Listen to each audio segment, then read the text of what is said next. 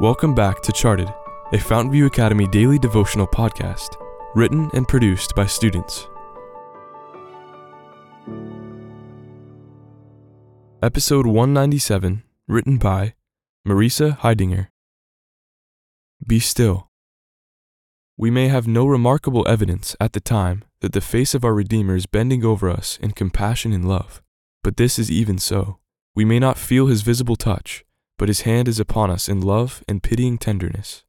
Steps to Christ, page 96.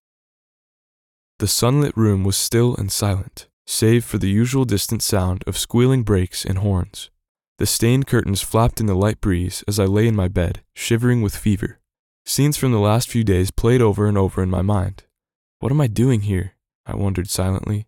I've done no good to anyone. I was so frustrated and angry with myself. I had come to Mongolia hoping to help the people, but while everyone came back from outreach with amazing stories of God's working, I came back silent and disappointed.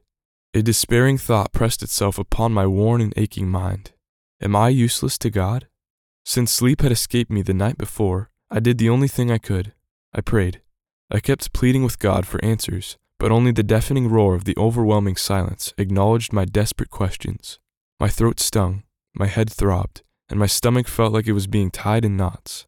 I had begged God for relief, but this mercy was denied. Seriously wondering if God was even listening to me, I finally fell into an exhausted slumber in the early hours of the morning. Now I dismally reached for my phone. In desperation, I Googled, When God is Silent. Please, God, I pleaded, let me know you're still here. I clicked the first link that looked somewhat reliable and started reading.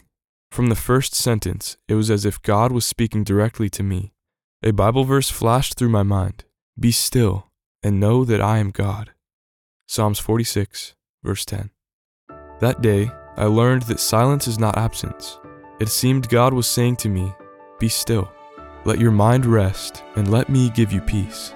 You don't need to hear me to trust that I am still here.